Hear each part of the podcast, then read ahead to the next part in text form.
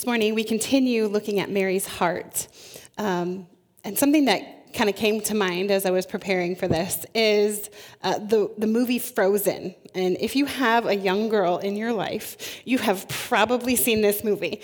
No, you haven't. Okay, let me explain it a little bit. Um, there's these princesses, and one of them has a magical power where she can control ice, and one of them does not.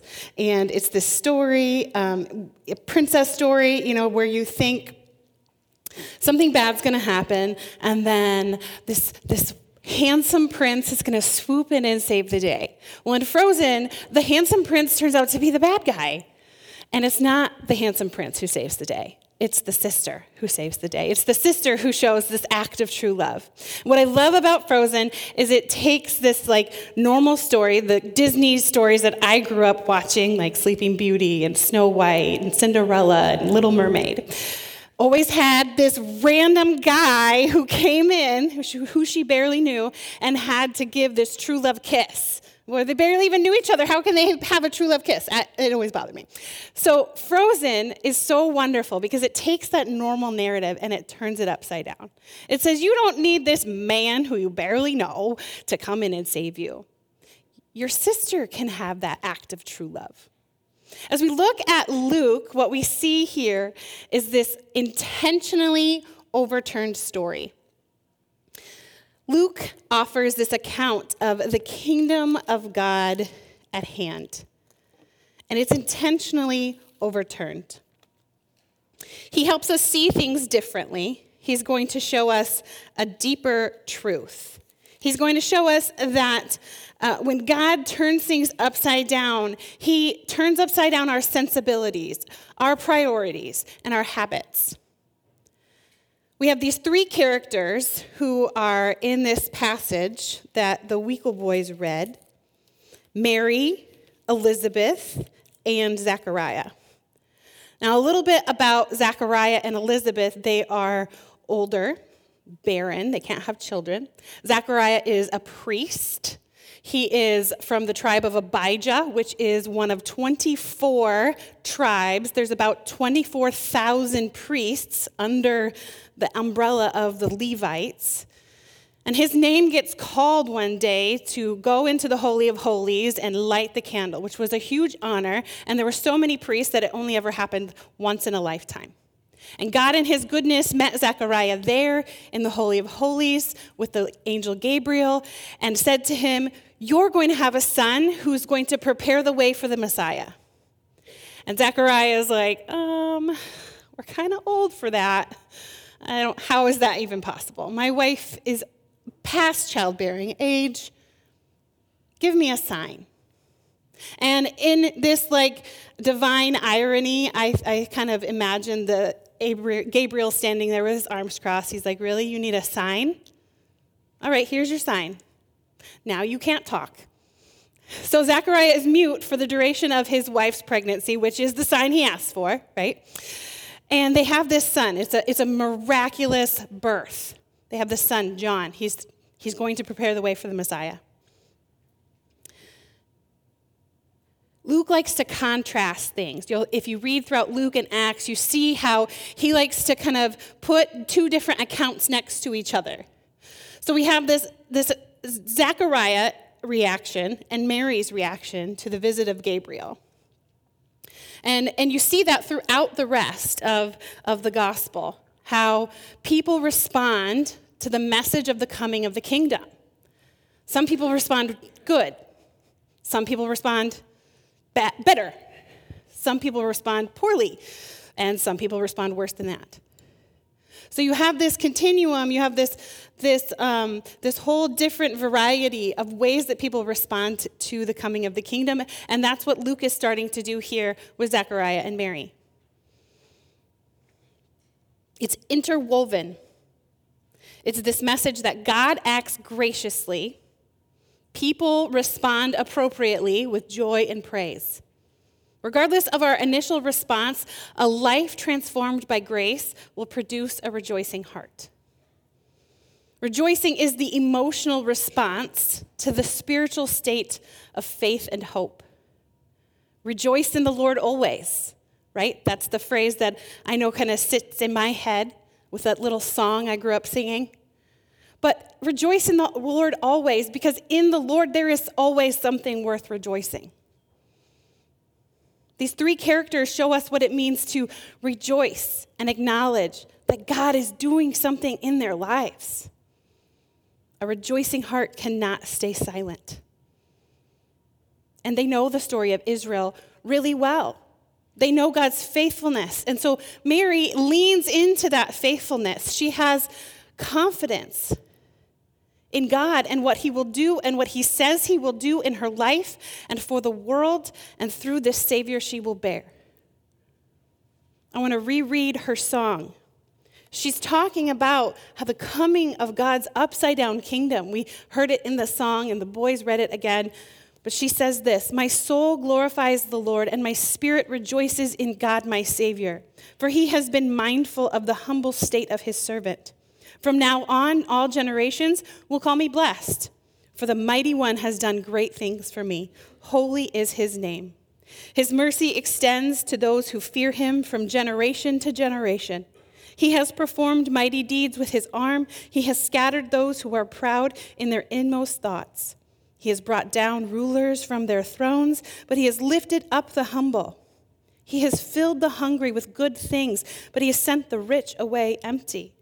He has helped his servant Israel, remembering to be merciful to Abraham and his descendants forever, just as he promised our ancestors. And we see here at the end of this passage that Mary is related to Elizabeth. And so, by proximity, we know that then Mary is part of this priestly tribe as well, because Elizabeth had to be part of this priestly tribe in order to marry a priest. The priestly tribe had to stay pure. And so we see that Mary's relationship with God is what Luke wants to point out here. It's a relationship that God initiated. He put her in that group of people. It's not something Mary did for herself, it's something that God only could control. And she finds her status and her identity in her obedience to God. And there is freedom in obedience. Pastor, author, and professor Jonathan Pennington says this about fear and obedience. I want to read this. Fear and anxiety really marks the human life. To be human is to be limited the reality that ultimately we are not in control. We can live a lot of our lives not paying attention to that. But when we do, it's impossible not to feel the fear. Fear is no respecter of persons, meaning it doesn't matter how wonderful your life seems, how much money you have, what great job, how prestigious, how good or bad your marriage is, it does not matter. Every one of us is plagued and marked by fear and anxieties. If you don't feel that, you might not be in touch with reality. This is the human plight, and it's okay because God knows it and He cares. And that's why He addresses fear, anxiety so much in Scripture. He gives us stories, and here He gives us the story of Mary and Elizabeth and Zechariah who are facing these impossible situations. When Mary faces this impossible situation and her response is, I am the Lord's servant, use me as you will.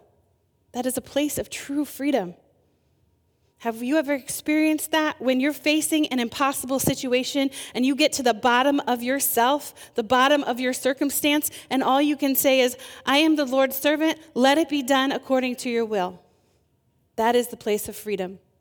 That kind of faith, that kind of freedom, that's the blessed life according to the Bible. And how do we find it? We see it here with Mary with open hands and obedience. We see this upside down kingdom where God values humility over strength and power. The people that the world would consider lessers in society, the poor, the uneducated, the oppressed, in ancient cultures, women, people with various disabilities. We see that Luke is intentional to show us that these people are particularly exalted and honored by God in his upside down kingdom. Most importantly, there is a true king who is not a Caesar or a president. He is the true king of the universe, who is surprisingly this lowly born Jewish infant. And it's the, this first episode with Elizabeth who comes, she runs out to greet Mary. it shows this upside down kingdom is beginning. It would have been normal for the younger person to come to the older person with respect and regard. But here we see Elizabeth giving honor to Mary because she recognizes Mary is the mother of Jesus. She has his Savior.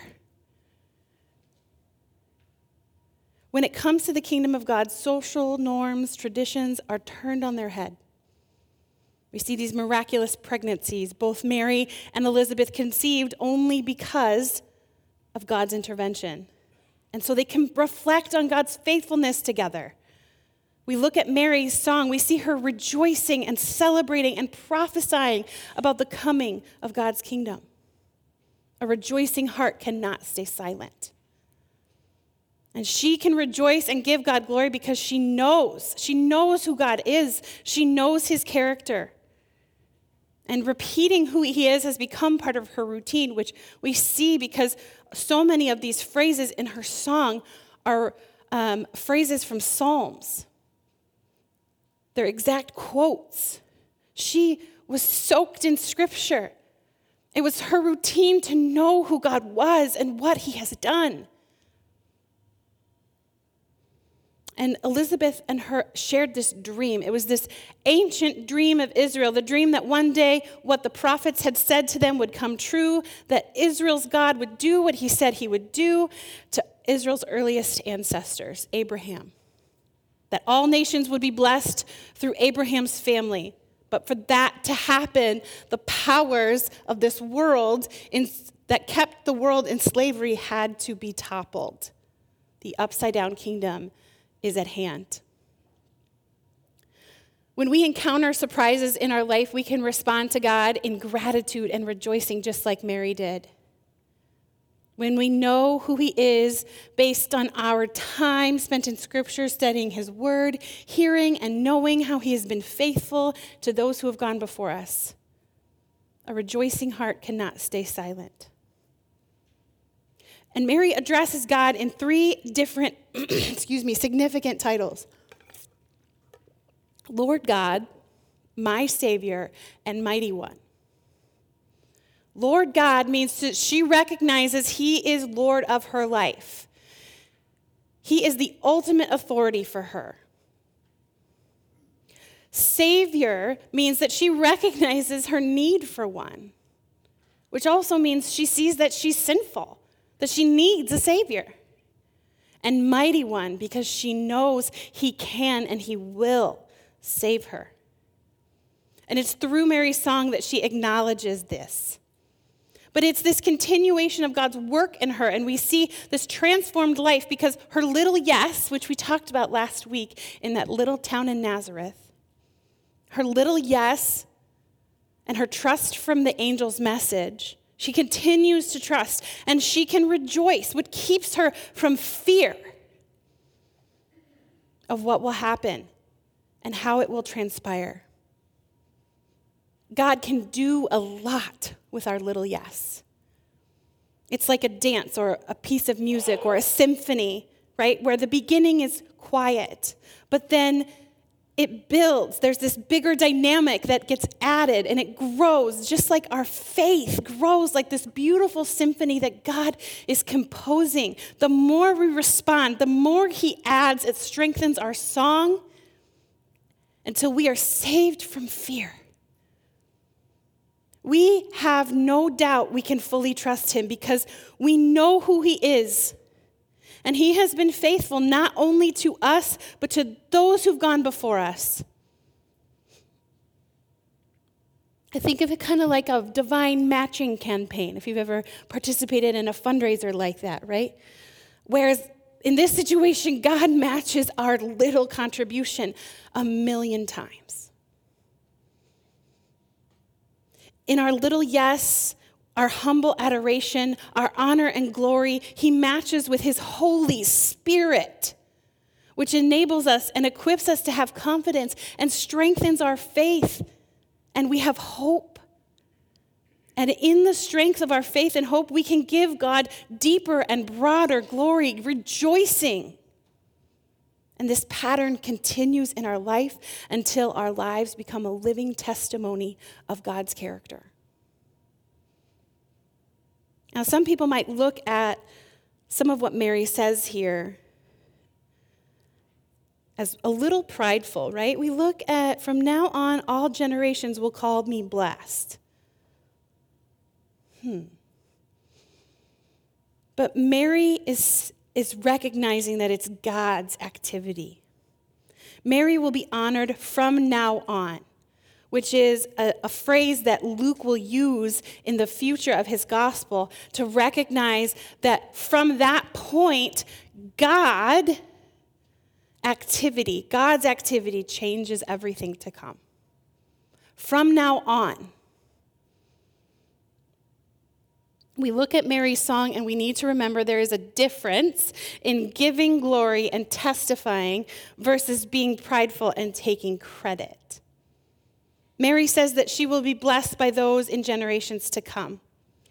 Glory is recognizing a gift and giving credit to its origin and giver. Pride is rejecting what's been given and taking credit for it as the receiver. And here, Mary is giving credit to, and glory to God. Mary praises God for his attributes, his power, holiness, mercy, and faithfulness. She also praises God for his dealings with people, realizing that she has been chosen for this pivotal role. She knows that she will be with a child who will become God's mercy in human form. Now, it's Mary's song here in the middle of this narrative that kind of brings this story to a halt. And it's a reminder from Luke that this is not just about the events that happened, past, present, future, but especially in their meaning. The purpose of this timeout is to ensure that we understand the significance of what's happening here. Mary, her conception, the blessing pronounced by her relative. It's not surprising that it's all rooted in God's covenantal love and purpose. Her joy seems grounded on the assurance that God will keep his promises to her just as he has always done in the history of his people. And Mary understands the difference and recognizes the honor given to her to have God actively involved in her life. The sense of privilege, lacking any hint of merit, spills over into this waterfall of praise and gratitude. And like Mary, we have a responsibility to rejoice and to share our story of what God is doing. We cannot be silent. We shouldn't shy away from giving God honor and glory for the things that He does in our life. If we had taken that, if Mary had taken that route, we wouldn't have this account in Luke. We have a story that needs to be shared for generations to come. If anyone was in a position to boast, it was Mary. She was carrying the Son of God. Most likely, Mary is the one who's giving the testimony to Luke for his gospel. And you see throughout the rest of the gospel that she's not pointing herself in any light. She continues to exalt God and Jesus. Giving God glory and rejoicing is kind of like this relay race. We give God glory and we rejoice. We recognize his faithfulness in the past. We are affirming what he has done in the lives of those who have gone before us. And we are testifying to his goodness in our own life. Rejoicing, God has done something great. He is worth giving the credit. Rejoicing recognizes God's greatness and faithfulness is not an isolated event. When we rejoice, we take along this legacy, this history, this consistency of God's faithfulness throughout time. We add to the continuum. I pick up where my ancestors left off. Rejoicing is joining in this eternal relay race where the baton gets passed from generation to generation that began with the angels in the beginning of time praising God. He is good, He is still good, and He will continue to be good.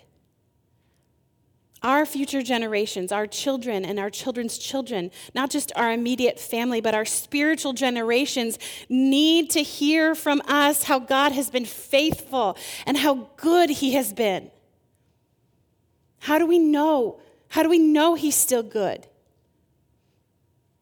We've forgotten the beauty and importance of storytelling we haven't been faithful to testifying to God's glory in us and our lives because we're concerned about being perceived as prideful. I grew up in a small town community with a certain uh, background from a certain country of people who are proud but not prideful. They work really hard not to be prideful almost to a degree where it's a detriment. There's this sense of false humility where I, I can't say, I, I don't want to talk about myself. I can't say anything about me. Well, you can because you can say about what God is doing in you. We've kind of thrown this baby out with this bathwater, with this false humility of we can testify to what God has done in our life. We can give glory and tell the story without making it about us. We have to add our chain of praise to the, the, our link in the chain of praise so that future generations have something to anchor to.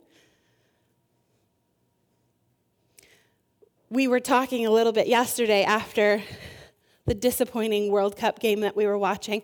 And I said to Steve, I said, well, you know, at least now we can root for the Netherlands, you know. And the kids are like, why? I said, well, because we're Dutch. And so then they're like, what does that mean? I said, well, it means that my great grandparents and my grandparents and daddy's great grandparents and great great grandparents came from the Netherlands.